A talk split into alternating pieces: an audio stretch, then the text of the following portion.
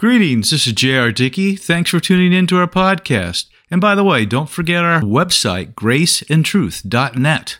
I hope you're having a great day, but if not, hang with me. It's about to get better. Okay, previously we considered some of the eternal attributes of Father God or God Almighty. Today we're going to talk about Jesus and some of his attributes. Let's get started. Now, with Jesus, we have two frames of reference the earthly and the heavenly. And we're not just going to consider what he did or said in his earthly ministry, but instead what we can perceive and appreciate about who he is. The question we seek to answer is just what is the name, or more literally, the nature of Jesus? Of course, he told us that he is in God and God is in him. So, as we are considering Jesus, we are also considering God the Father and God the Spirit. And so, there are an infinite number of places we could start from. The infinite past, in which God was in perfect communion and evil did not exist, to the creation of all things, seen and unseen, to the amazing story of redemption of mankind and of the entire creation to the throne of heaven, where he is seated at the right hand of Father God. You can see that even our best effort will certainly fall short. In any event, what do we see most clearly? The nature of Jesus in the Gospels and the nature of Jesus in Revelation. It boggles the mind to consider that the one the Almighty used to create all things and by whom all things consist, chose, yes, he chose to take on the form of a fetus in the womb of Mary, to live in our fallen, dusty, oppressed world, mismanaged, if you would, by the essence of evil itself. When he made this choice, hmm, we do not know. However, we all know what he accomplished is recorded for us in the Gospels. So let's consider who he is. Consider that with this act of ultimately humble submission to the Father's will, he defined for us grace, kindness that started sometime in eternity past, exploded into our reality in Genesis chapter 1, and then went nuclear on Calvary and I believe continues to expand forever on our behalf throughout eternity future. Every miracle of Christ was an example of His grace, the Father's grace, which Jesus embodied or put on display. It angered the evil hearted and brought joy to God's children. On many occasions, he demonstrated mercy as well. The crippled man at the pool of Bethesda, the widow with the dead son, the man born blind, the demoniac on the shore of Galilee, the woman caught in adultery, not to mention Peter and the boys of John chapter 21. I could go on. And this character of mercy was amplified from the cross when he prayed, Father, forgive them, for they do not know what they do. Clearly, his nature is forgiving. One of the reasons we call Matthew, Mark, Luke, and John Gospels is because they record how Jesus shared the gospel of the kingdom everywhere he went. He wanted us to know and to experience new life, to know the nature of Father God, to be warmed and glow in the life of his love. Jesus said, I have come that they may have life, and that they may have it more abundantly. After he rose from the dead, he again demonstrated patience with his disciples, struggling faith, alas, and, and Thomas's defiant doubt. He showed humility on the shore of the sea by making and serving a breakfast to a wayward crew in the revelation delivered to John, we see him as the Lamb of God, reigning in absolute power and ultimately destroying death, the devil, and all evil. And because some of his last words epitomize his character when he said, and I said it before, Father, forgive them, for they do not know what they're doing. I'll conclude this lesson with a devotion on his marvelous forgiveness. I call it fastened by forgiveness. We start with the scripture. Then one of the Pharisees asked him to eat with him, and he went to the Pharisee's house and sat down to eat. And behold, a woman in the city who was a sinner, when she knew that Jesus sat at the table in the Pharisee's house, brought an alabaster flask of fragrant oil and stood at his feet behind him, weeping. And she began to wash his feet with her tears and wiped them with the hair of her head. And she kissed his feet and anointed them with the fragrant oil. Now, when the Pharisee who had invited him saw this, he spoke to himself, saying, This man, if he were a prophet, would know who and what manner of woman this is, and who's touching him, for she is a sinner. And Jesus answered and said to him, Simon, I have something to say to you. So he said, Teacher, say it. Well, there was a certain creditor who had two debtors. One owed 500 denarii, the other 50. And when they had nothing with which to repay, he freely forgave them both. Tell me, therefore, which of them will love him more? Simon answered and said, I suppose the one whom he forgave more. And he said to him, You have rightly judged. Then he turned to the woman and said to Simon, Do you see this woman? I entered your house, and you gave me no water for my feet, but she's washed my feet with her tears and wiped them with the hair of her head. You gave me no kiss, but this woman has not ceased to kiss my feet since the time I came in and you did not anoint my head with oil, but this woman has anointed my feet with fragrant oil. Therefore I say to you, her sins, which are many, are forgiven, for she loved much. But to whom little is forgiven, the same loves little. And he said to her, Your sins are forgiven. And those who sat at the table with him began to say to themselves, Who is this who even forgives sins? Then he said to the woman, Your faith has saved you. Go in peace. That's all out of Luke chapter 7. The word the Holy Spirit chose with which to describe this woman, sinner, means one dedicated to sin or especially sinful. Yet when she approached Jesus, she, quote, fastened to him. That's what the word touching really means in this verse. Now, this offended the Pharisee Simon because the whole premise of the law of Moses is that a sinful man cannot approach a holy God, let alone cling or fasten to him. One must be clean and pure to come before God. In their minds, this same would be true of a prophet, rabbi, or anyone strongly adhering to the Levitical system but I can relate to this woman. Can you? I often wonder why in the world God gave me a ministry of encouraging people to be spiritually or heavenly minded. I rejoice in it, but just shake my head at the irony. And I am blessed just wonderfully by this story because in it, Jesus directly fastens love to forgiveness. The way Jesus said it, her love led to his forgiveness.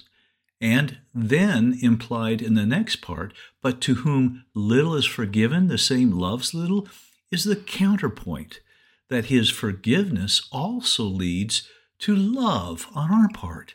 That is, it's a two way deal. You see, his forgiveness, our love. His forgiveness, our love. It just continues and continues. And to boot, this passage also shows the degree of such love is directly related to the degree of forgiveness. Now, this is awesome because that explains to me why the people I know who clearly love God very dearly are the ones who have been faced with the reality of their own human frailty and sinfulness, and they have acknowledged it in sincerity. You see, God can and does tell us we are sinful creatures, but unless we truly believe Him, we don't really see the need to accept His forgiveness. Obviously, this is fundamental to salvation, but it is equally relevant to our lives as believers as well. At times, we may be moved to an intellectual response or assent, but we know that that is quite different from a sincere acknowledgement. Frankly, the better we do in keeping whatever moral code we personally believe in, the less we think we need His forgiveness, and thus the less we find ourselves enraptured with love for Him. Now, this is not a justification for immoral behavior, by the way, get that. For the love that is engendered by forgiveness leads us up the high road of repentance. David Guzik wrote, We don't need to go and sin more in order to be forgiven more, thus loving God more. All we must do is become more sensitive to our current state of sinfulness. Simon may have had fewer outward sins to forgive than the woman, but the result was a coldness of heart. He did not even grant Jesus customary courtesies, such as water to wash his feet or anointing oil. Now, I've known people like that. Maybe you have too. Good people, quote unquote. In fact, they are fastened to looking good. Notice I didn't say doing good, to the exclusion of faith, love, and humility. Oh, yeah, all this while they think they are very religious. Simon was a rude host, and in that culture, Hospitality was something that was treasured highly. When you invited guests to your home, they would leave their sandals at the door, but immediately there would be a servant there with a towel and with a basin of water, and the host would provide that servant to wash your feet in order that you might come into the house to dine. Of course, they wore open sandals and they had dirt pathways they walked on, and it was just a common accepted courtesy that the guests were invited with. They would have their feet washed by the servant when they entered the door of the house. And then it was customary to greet your friends with a kiss. Usually it was a kiss on the each cheek. It was just common. And in fact, in some of those areas, it's still practiced today. Well, Italy, the men in the church, when they come up and greet you, kiss you on both cheeks. And it's just sort of a beautiful, loving thing but it was common in that culture. And then also was common to anoint with oil, to pour a little bit of oil on the head of the guest, which was a symbol of the joy that you'd hope to share together that evening. And they would then serve you your first cup of coffee. No sugar, strong Turkish type coffee, very bitter. The idea being that you are washing away now all of the bitter experiences that you've had. And the second cup they give you very sweet, symbolic of that sweet time that we can now share together. All the bitterness is taken away. Thank you, Pastor Chuck Smith, for that story. Now, this woman, whom by contrast, we don't even know her name, was washing his feet with her tears. I don't think it was intentional. You see, she had brought perfume to anoint him, but finding him willing to let her fasten to him, if you would, she broke into tears at his acceptance. It must have just boggled her mind and heart, for in that society, and especially in that house, she was virtually untouchable, religiously filthy. She probably wiped those loving tears off his feet with her hair in absolute humility, perhaps concerned that she'd unintentionally gotten his feet wet. Her hair may have been simply cleaner than anything else she had at hand. Using her hair was a very intimate thing. She didn't come to wash his feet, but it happened that way because God wanted to expose her love. Question Are you willing to be exposed? And she kissed his feet, kissed his dusty feet. What a humbling thing. Simon had not given him water to wash, which was customary in that culture, where most people wore sandals. Jesus' feet were undoubtedly soiled. Humiliation, indeed, is a dirty experience. But on the other hand, it can lead to a clean heart. Unfortunately, we really know precious little of this in our own prideful, self oriented culture. Of note is that this woman, the one who was especially sinful, had to enter the house of hypocrisy, Simon's house, in order to reach Jesus and display her affection. She probably could have found him somewhere else, but she exposed herself in front of the very audience that would have condemned her. And in doing this, she faced her accusers and her Lord at the same time. And sometimes so will we. As we approach our holy God, uh, let's say in prayer or worship, we can be sure that we'll recognize as well the drivel and whine of the accuser of the saints, Satan.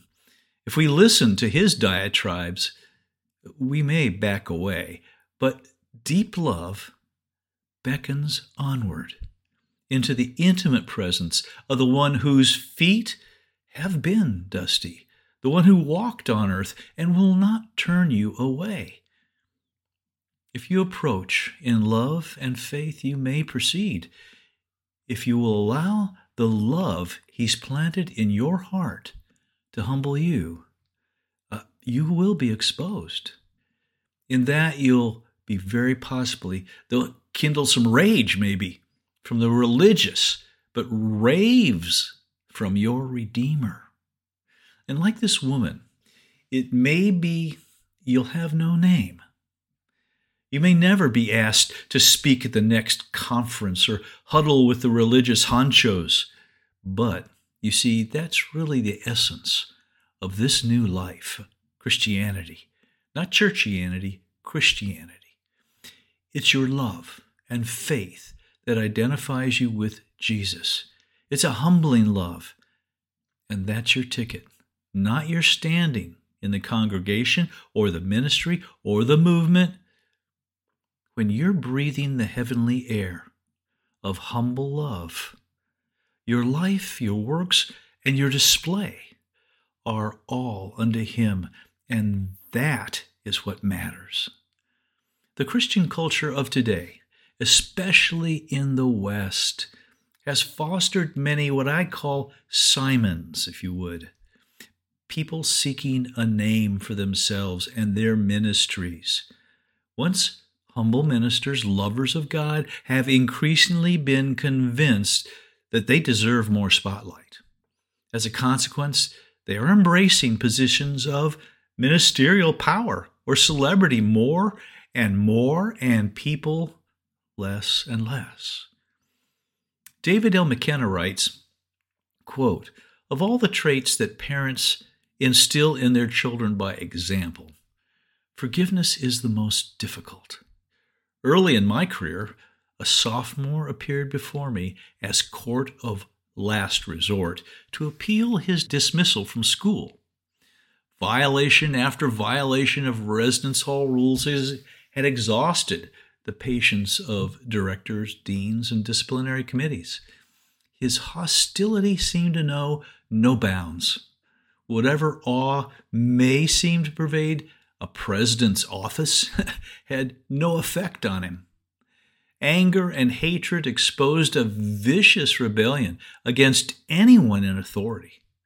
As I listened to him vent his spleen, a contradiction posed itself in my mind. You see, his father enjoyed the reputation as one of the most powerful and effective evangelists in the church. The inconsistency snagged my thoughts. When he had finished, and waited for my response, I caught him, it seems, completely off guard with the unofficial question Have you ever been forgiven? A slap in the face would not have been more shocking. His eyes emptied of fire, his head dropped, and he choked out a barely audible no. Would you like to be forgiven? I asked. His answer taught me a lesson of a lifetime. Sobbing now, he lifted the lid that covered his resentment. I have heard my Father invite thousands of people to come to Christ, but he has never asked me if I wanted to be forgiven. When I was younger, I was focused on encouraging those to whom I ministered to invite Jesus into their heart. Now, surely that's important conceptually, but the heart of the matter is the matter of the heart. We've often heard sermons that highlight the fact that the Laodicean church in Revelation chapter 3 has left Jesus outside. He says, Behold, I stand at the door and knock. If anyone hears my voice and opens the door, I will come in to him and dine with him and he with me. It's Revelations 3:20. But opening the door is just the step in the right direction. The question remains, what will you do when Jesus enters? You indeed may dine with him, yet what kind of relationship will emerge? This is critical. Just as a newborn babe in Christ, but throughout your Christian life, it's always important. Having encountered Jesus, having invited him into your home, what attitude will you embrace? I submit that there is the human tendency to simonize, hmm, to ask Jesus into our home, but to come to treat him quite casually. The religious and the righteous are not necessarily one in the same. Oh, may God give us a fresh glimpse of how desperately we need Him. And as a consequence, may our hearts be like the woman, fastened to Him by forgiveness, by a recognition of the need for it, along with our humble, trusting petition and our honest acceptance. Question Have you invited him in? Dined with him? Do you love him? How much? So, these are your starting points in considering Jesus. We could go on and on. John recorded there are also many other things that Jesus did, which, if they were written by one, one by one, I suppose that not even the world itself could contain the books that would be written. Amen. Now may the Lord grant you peace in the midst of any storm and faith to trust Him. Look for our next podcast, and may you realize more of His grace today.